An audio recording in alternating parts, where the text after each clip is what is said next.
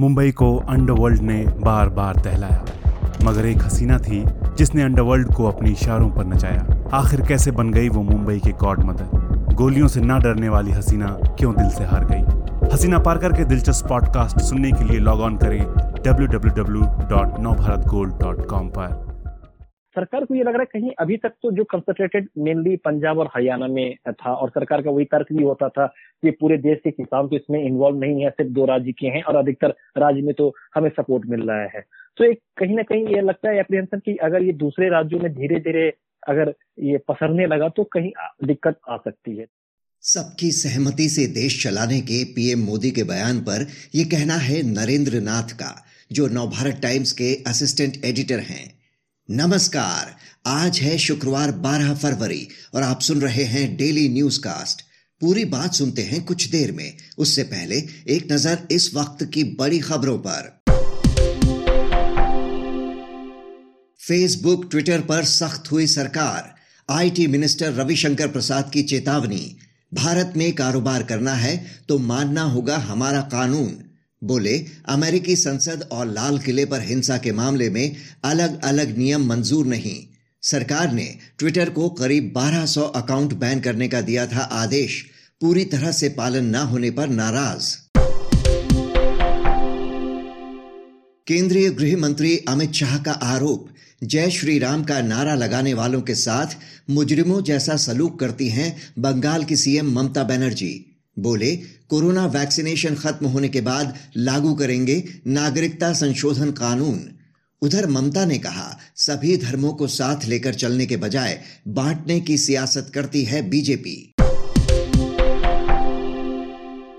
देश में 70 लाख से अधिक लोगों को लगी कोरोना वैक्सीन। इस आंकड़े तक सबसे तेज़ी से पहुँचने वाला देश बना।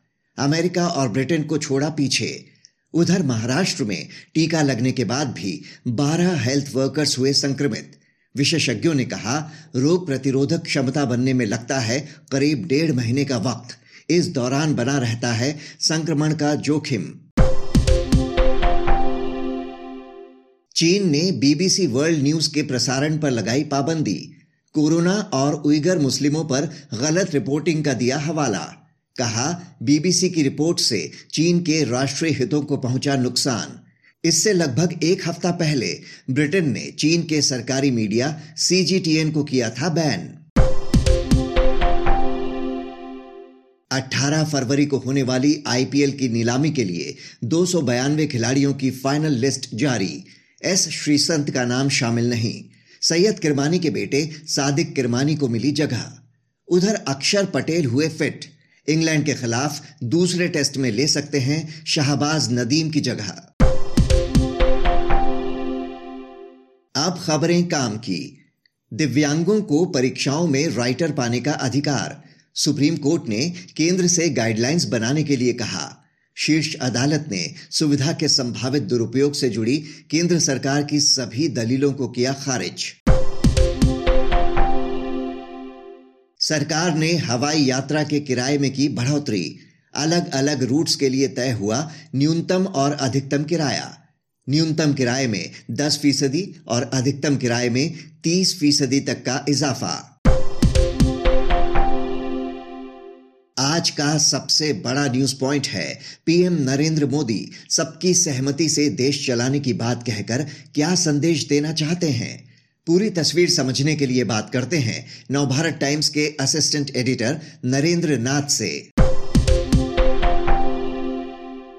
आरएसएस के चिंतक पंडित दीनदयाल उपाध्याय की पुण्यतिथि के मौके पर बीजेपी सांसदों और कार्यकर्ताओं को संबोधित करते हुए प्रधानमंत्री नरेंद्र मोदी ने कहा कि बीजेपी पॉलिटिकल अनटचेबिलिटी में विश्वास नहीं करती और सहमति की कद्र करती है।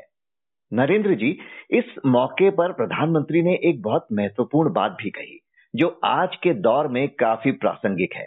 उन्होंने कहा कि सरकार बहुमत से बनती है, लेकिन देश सहमति से चलता है। हम यहाँ सरकार चलाने नहीं, देश चलाने आए हैं।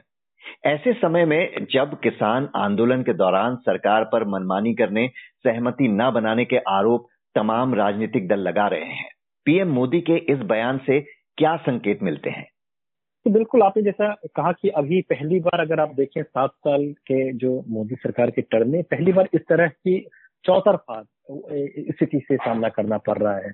अगर आप इसको नैरेटिव उस हिसाब से भी देखें तो सरकार पे पहली बार हर तबके से एक एक ही तरह के सवाल आ रहे हैं कि आप जो बहुमत के दम पर हमारी बात आप नहीं सुन रहे हैं। और ये उस तबके से सवाल इस पूछा जा रहा है, जो कहीं ना कहीं जो बीजेपी का जो अपना या का जो सपोर्टर जो बेस था, वही हो रहा था। अगर आप पंजाब की ही देखें तो ठीक है, पंजाब में सिख उतना अभी बीजेपी उतनी मज़बूत नहीं थी, लेकिन पंजाब से बाहर जो सिख का अधिकतर वोट बीजेपी को ही जाता था, अभी जितने सर्वेज में आए थे, या अभी फिर उसमें जाट का इन्वॉल्वमेंट आ गया। तो इस तरह से अगर देखें तो सर, इनकी एक चिंता ये हो रही है फिर कई जगह फिर ये जो ग्लोबल नैरेटिव उठा कि आप सुन नहीं रहे हैं किसान और सरकार की भी संवादहीनता की स्थिति आ गई। और ये सब और छोटे छोटे इशूज जो विपक्ष का हमला ऑलरेडी चल ही रहा था अभी पार्लियामेंट में भी जिस तरह से विपक्ष का भी, राहुल गांधी का भी हमला उसी एंगल पे हुआ कि देश हम दो हमारे दो से, उन्होंने एक नया नारा दिया। उनके कहने के कुछ देर बाद ममता बनर्जी ने वही बात कही। तो एक कहीं कहीं ना कहीं तो जो मेजोरिटियन जो पॉलिटिक्स की बात हो रही थी बहुमतवाद वाली जो बात उसमें उसको स्पेसिफाई करने की कोशिश की है। लेकिन आपको यहाँ यह भी नोट करना होगा कि ये ये ऐसा कोई पहली बार नहीं है मौका जो मोदी जी ने ऐसा किया है। हम्म। पूर्व में भी वो इस तरह की चीज़ करते रहे हैं। वो एक बहुत ही स्मार्ट पॉलिटिशियन और वो सेंस को जो उस माहौल के, को सेंस करके वो कोर्स करेक्शन के लिए जाने जाते हैं। उन्होंने कई बार, कई जब भी क्राइसिस में लगा कि वो क्राइसिस में जा रहे हैं तो उन्हीं के शब्दों में जो कहते हैं, आपदा में अवसर तो वो ठीक, वो निकलते रहे हैं। तो इसीलिए इसको एक तरह से कह सकते हैं कि रिचॉर्ड जो है खास करके जो फेम सीटर रहते हैं, जो पॉलिटिक्स में या माइंड आइडियोलॉजिकली बहुत सारे लोग फेम सीटर होते हैं। तो एक उनको एड्रेस करने की कहीं ना कहीं कोशिश है और ये अभी पिछले कुछ दिनों से देखो तो ये लगातार वो जारी है। किसान आंदोलन ने ये दिखा दिया है कि प्रचंड बहुमत वाली सरकार पर भी दबाव बनाया जा सकता है कि वो बिना सबकी सहमति के कोई कदम नहीं उठा सकती। क्या इसी वजह से पीएम थोड़ी नरमी का संकेत दे रहे हैं? एग्जैक्टली आप उसको आ, किस रूप में ले ये तो इसका आगे किस तरह से फॉलो आउट होगा और रीच आउट किस तरह से ये करते हैं और आगे किस तरह से बढ़ते हैं। लेकिन किसान आंदोलन ने एक ज़रूर जो एक वो मौका कहीं ना कहीं सरकार के बैकड्रॉप में जो यूपीए के समय में था जब यूपीए सब कुछ ठीक चल रहा था दूसरी बार और अधिक सीटों से मनमोहन की सरकार भी आ गई थी सब कुछ ठीक चल रहा था। लेकिन आपको याद होगा एक अन्ना की जो अन्ना आंदोलन ने वहाँ, जो वहाँ से पतन का एक कर दिया था वहाँ से। तो कहीं ना कहीं एक जब सरकार चलती है, इस बार जो किसान आंदोलन है तो इस कहीं ना कहीं जो तमाम जो सर्वेज आए, जो पॉपुलरिटी चार्ट आए, उसमें किसान आंदोलन को जो सपोर्ट मिला जो किसी तरह के, उसमें अभी तक में पहली बार सरकार के सामने ये बहुत ही कड़ी चुनौती थी, जिसमें पब्लिक नैरेटिव में भी वो समान हिस्सेदार हिस्सा ले रहे हैं। कई जगह पे फिफ्टी परसेंट लोगों ने कहा कि वो सही दिशा में, वो सही मांग है उनकी। तो उसको आप एक संसदीय बहुमत से तो आपने देखा कि जिस तरह से पास कर गया। लेकिन जो टिकट प्रकरण के बाद और जिस तरह से दूसरे राज्यों में आपने देखी होगी तस्वीर, राजस्थान यूपी, हरियाणा में किसान महापंचायत में बड़ी बड़ी भीड़ हो रही है। राहुल गांधी राजस्थान जा रहे हैं या दूसरे राज्यों में तो सरकार को ये लग रहा है कहीं अभी तक तो जो कंसंट्रेटेड मेनली पंजाब और हरियाणा में था और सरकार का वही तर्क भी होता था कि पूरे देश के किसान तो इसमें इन्वॉल्व नहीं है सिर्फ़ दो राज्य के हैं और अधिकतर राज्य में तो हमें सपोर्ट मिल रहा है। तो एक कहीं ना कहीं ये लगता है अप्रिहेंशन की अगर ये दूसरे राज्यों में धीरे धीरे अगर ये पसरने लगा तो कहीं दिक्कत आ सकती है। जी। इसके अलावा ये भी है कि किसान आंदोलन ने असंतोष का एक रास्ता भी खोल दिया है। सरकार ने हाल में सरकारी बैंकों के निजीकरण का ऐलान करते हुए साफ़ किया कि रणनीतिक माने जाने वाले चार सेक्टरों को छोड़कर सभी इकाइयों का प्राइवेटाइजेशन किया जाएगा आने वाले समय में। ऐसे में किसानों की राह पर चलते हुए अगर इन सेक्टरों के असंतुष्ट लोग भी सड़क पर उतर गए तो वो सरकार के लिए कितना चैलेंजिंग होगा? बिल्कुल, आपने बिल्कुल सही कहा। यही अगर आप इसी चीज़ को ठीक याद करें, अगर अन्ना आंदोलन के समय में, वो एक करप्शन के और भ्रष्टाचार के खिलाफ वो एक आंदोलन था। लेकिन कहीं ना कहीं वो बाद में वह आंदोलन एक बदलाव का एक बदलाव की आवाज़ बन गई थी। उसे न्यू एज रिवोल्यूशन मान लिया गया था। युवाओं का एक रेवेलियन चेहरा मान लिया गया था। यहाँ भी सरकार के लिए भी और बीजेपी के लिए भी वही चिंता है कि कहीं जो जैसे जैसे आपने कहा प्राइवेटाइजेशन में होगा या उस तरह। लेकिन ऑलरेडी जो लेबर जो कोड सरकार ने जो प्रपोज किया है, उसको लेकर अलग अलग जो श्रम संगठन है, वो एक मोबिलाइजेशन उनके, उनका शुरू हो गया है। उनका ये मानना है कि जो लेबर कोड आने से बहुत दिक्कतें आ सकती हैं।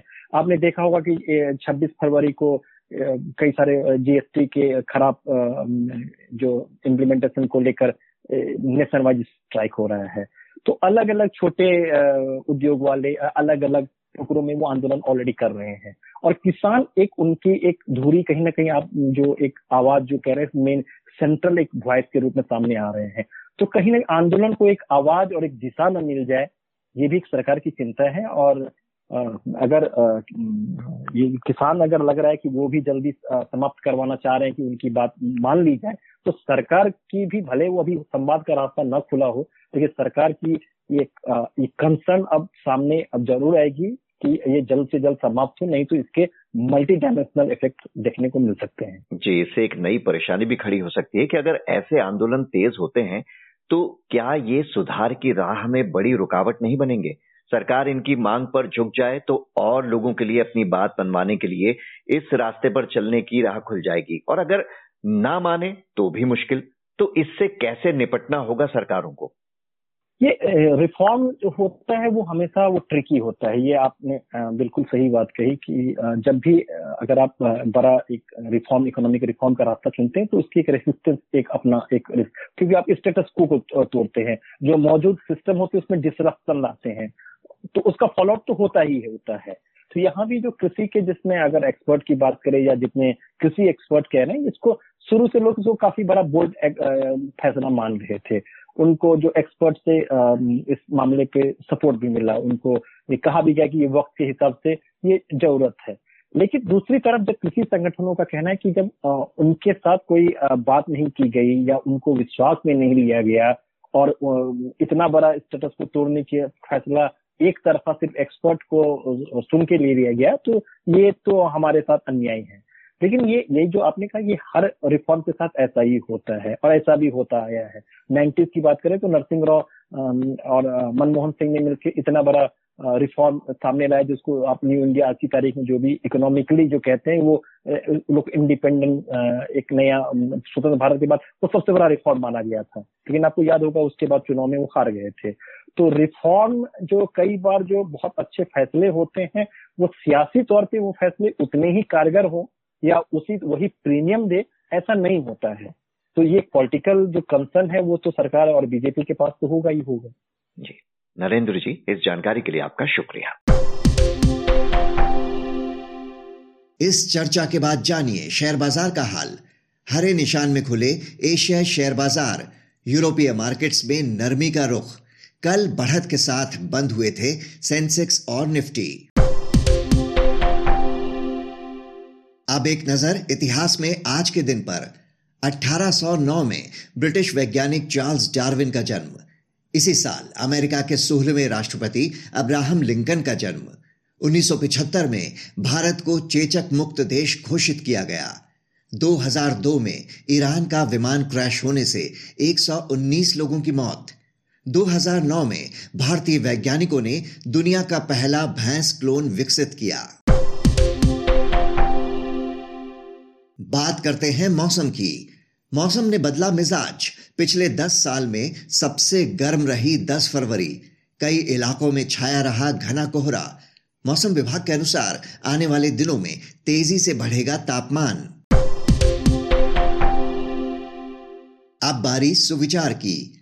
अमेरिकी कारोबारी हेनरी फोर्ड ने कहा था, एक साथ आना शुरुआत है। एक साथ रहना तरक्की है। एक साथ काम करना कामयाबी है। तो ये था आज का डेली न्यूज़ कास्ट जिसे आप सुन रहे थे अपने साथी अक्षय शुक्ला के साथ। बने रहिए नवभारत गोल्ड पर। धन्यवाद।